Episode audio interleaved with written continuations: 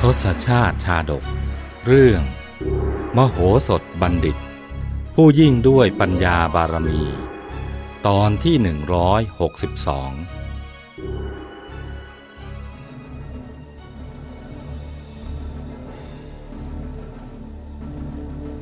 จากตอนที่แล้ว ข่าวการเดินทางมาของมโหสถบัณฑิต และคณะ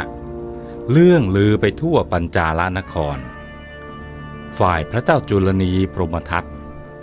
ทรงสนพระไทยติดตามข่าวคราวของมโหสถอยู่ทุกระยะ เมื่อทรงสดับว่า บัดนี้ขบวนของมโหสถบัณฑิต ได้เข้าสู่ภายในเมืองแล้ว เท้าเธอก็ยิ่งทรงโสมนัสยินดี ทรงน้ำริว่า มโหสถเอ๋ยเจ้าดิ้นรนมาหาคมดาบของข้าแท้ๆ เมื่อเจ้ามานะวิเทหราชก็ต้องมาแน่ คราวนี้ล่ะ เจ้าสองคนน่ะอย่าได้หวังเลยว่าจะรอดพ้นเงื้อมมือของข้าไปได้ เมื่อขบวนของมโหสถบัณฑิต เข้ามาถึงเขตประตูพระราชวังแล้ว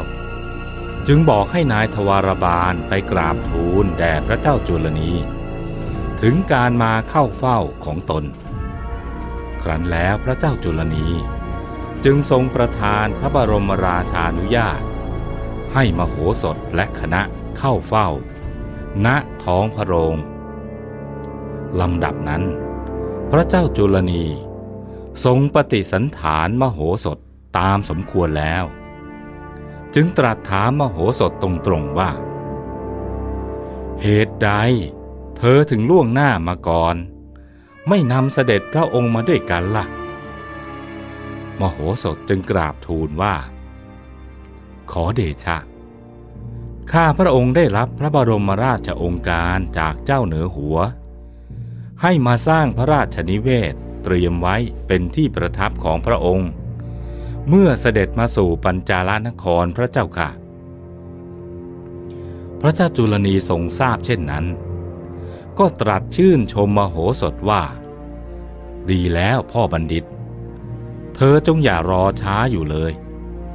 รีบเร่งเตรียมการต้อนรับพระราชาของเธอให้เต็มที่ แม้เธอเองเนี่ยก็จงพำนักอยู่ในที่นี่นะให้สุขสำราญเถิด และจงรอคอยไปจนกว่าเจ้าเหนือหัวของเธอ จะเสด็จมาถึงก็แล้วกัน และยังได้รับสั่งกับมโหสถต่อไปอีกว่า พ่อมโหสถ ถ้าเธอคงไม่ลำบากใจเนี่ย เราจะขอให้เธอจงช่วยดูแล กระทำภารกิจที่เห็นว่าสมควรแก่เราบ้าง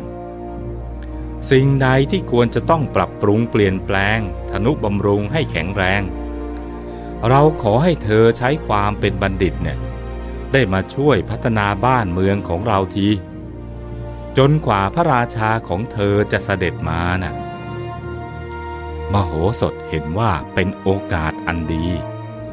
จึงรับอาสาสนองงานตามพระราชดำรัสของพระเจ้าจุลนีทันที นับแต่วันแรก ที่เข้ามาพำนักอาศัยอยู่ในดินแดนของฝ่ายศัตรู มโหสถบัณฑิต ก็มิได้นิ่งนอนใจ คอยเฝ้าสังเกตเหตุการณ์ต่างๆที่เกิดขึ้น ภายในพระนครอยู่ตลอดเวลา มโหสถ สนใจไต่ถามถึงสิ่งใหม่ ๆ รอบตัว กระทั่งรู้หมดว่าอะไรเป็นอะไร ทั้งระบบเส้นทางเข้านอกออกใน ประตูใหญ่ประตูน้อย ตรอกซอกซอยต่างๆ ตลอดจนระเบียบปฏิบัติภายในพระราชวัง ทั้งนี้ก็เพื่อจะได้วางแผนรับมือศัตรูได้ทันท่วงที วันหนึ่งมโหสถขึ้นไปสู่พระราชนิเวศ ที่ประทับของพระเจ้าจุลนี ขณะหยุดยืนอยู่ตรงเชิงบันไดพระมหาปราสาท มโหสถเกิดความคิดขึ้นมาว่า เรานะ่ะควรสร้างประตูอุโมงค์ขึ้นตรงเชิงบันไดนี่แหละ แต่เอ๊ถ้าเราลงมือขุดปากอุโมงค์ขึ้นตรงนี้นะบันไดก็คงจะซุดลงมาแน่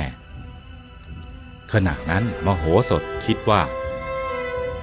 หากเราไม่รองพื้นบันไดซะก่อน เวลาขุดอุโมงค์มาถึงตรงนี้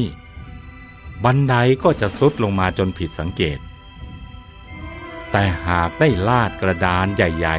ๆรองรับเชิงบันไดซะหน่อยนึง บันไดก็ไม่มีทางสุด อีกทั้งยังจะช่วยพรางตา ให้ไม่มีผู้ใดล่วงรู้ทางลับใต้ดินนี้ได้ เมื่อกำหนดแผนไว้ในใจเรียบร้อยแล้ว มโหสถจึงเข้าเฝ้าเพื่อทูลเสนอเรื่องนี้ แด่พระเจ้าจุลนีทันที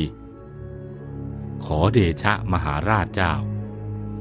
ก่อนหน้าที่ข้าพระองค์จะมาเข้าเฝ้าในวันนี้นะข้าพระองค์ยืนรออยู่ที่เชิงบันไดานานพอควร จึงลองสำรวจดูบริเวณโดยรอบ ได้เห็นข้อบกพร่องอยู่อย่างหนึ่งพระพุทธเจ้าค่ะ อะไรหรือพ่อบัณฑิต พระเจ้าจุลนีทรงซัก ข้อบกพร่องที่ข้าพระพุทธเจ้าจะกราบทูลก็คือ ตรงเชิงบันไดที่ทอดลงกับพื้นดินนั้นน่ะไม่มีสิ่งใดรองรับอยู่เลย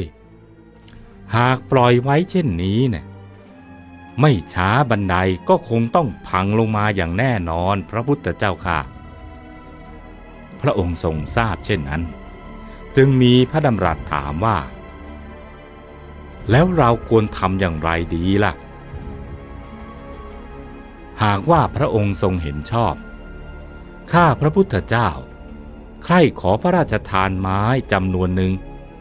มาปูลาดรองเชิงบันได ให้มั่นคงแข็งแรงพระพุทธเจ้าค่ะ ครั้นพระเจ้าจุลนีทรงทราบว่า มโหสถขวนขวายในกิจที่ชอบที่ควร ก็ทรงพอพระทัยยิ่งนัก ทรงรับสั่งอนุญาตทันที โดยที่ไม่ได้ทรงเฉลียวพระทัยแต่อย่างใด และยังเข้าพระทัยอีกด้วยว่า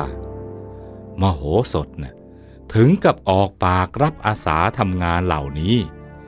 ก็เพราะมีความจงรักภักดีต่อพระองค์ เชิญเถอะพ่อบัณฑิต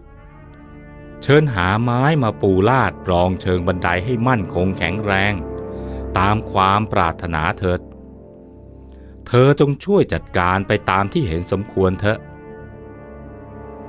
ครั้นได้รับพระบรมราชานุญาต ให้สามารถทำได้ตามต้องการ มโหสถจึงได้เริ่มดำเนินการตามแผนของตนทันทีลำดับนั้น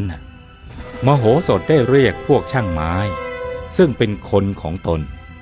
มาช่วยกันรื้อบันไดเก่าออก แล้วให้ปูลาดแผ่นกระดานใหญ่ตรงบริเวณที่กำหนดจะให้เป็นปากอุโมงนั้นน่ะ ครั้นตรึงกระดานนั้นจนแน่นหนาดีแล้ว ก็ให้พาดบันไดาตามเดิม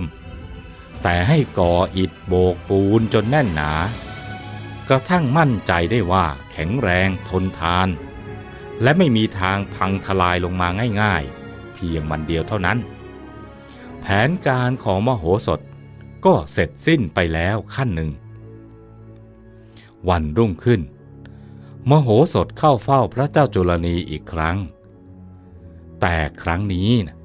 มโหสถกราบทูลขอพระราชทานที่ว่างสำหรับสร้างพระราชนิเวศถวายแด่พระเจ้าวิเทหราช ข้าแต่สมมุติเทพ บัดนี้ข้าพระองค์กำลังแสวงหาพื้นที่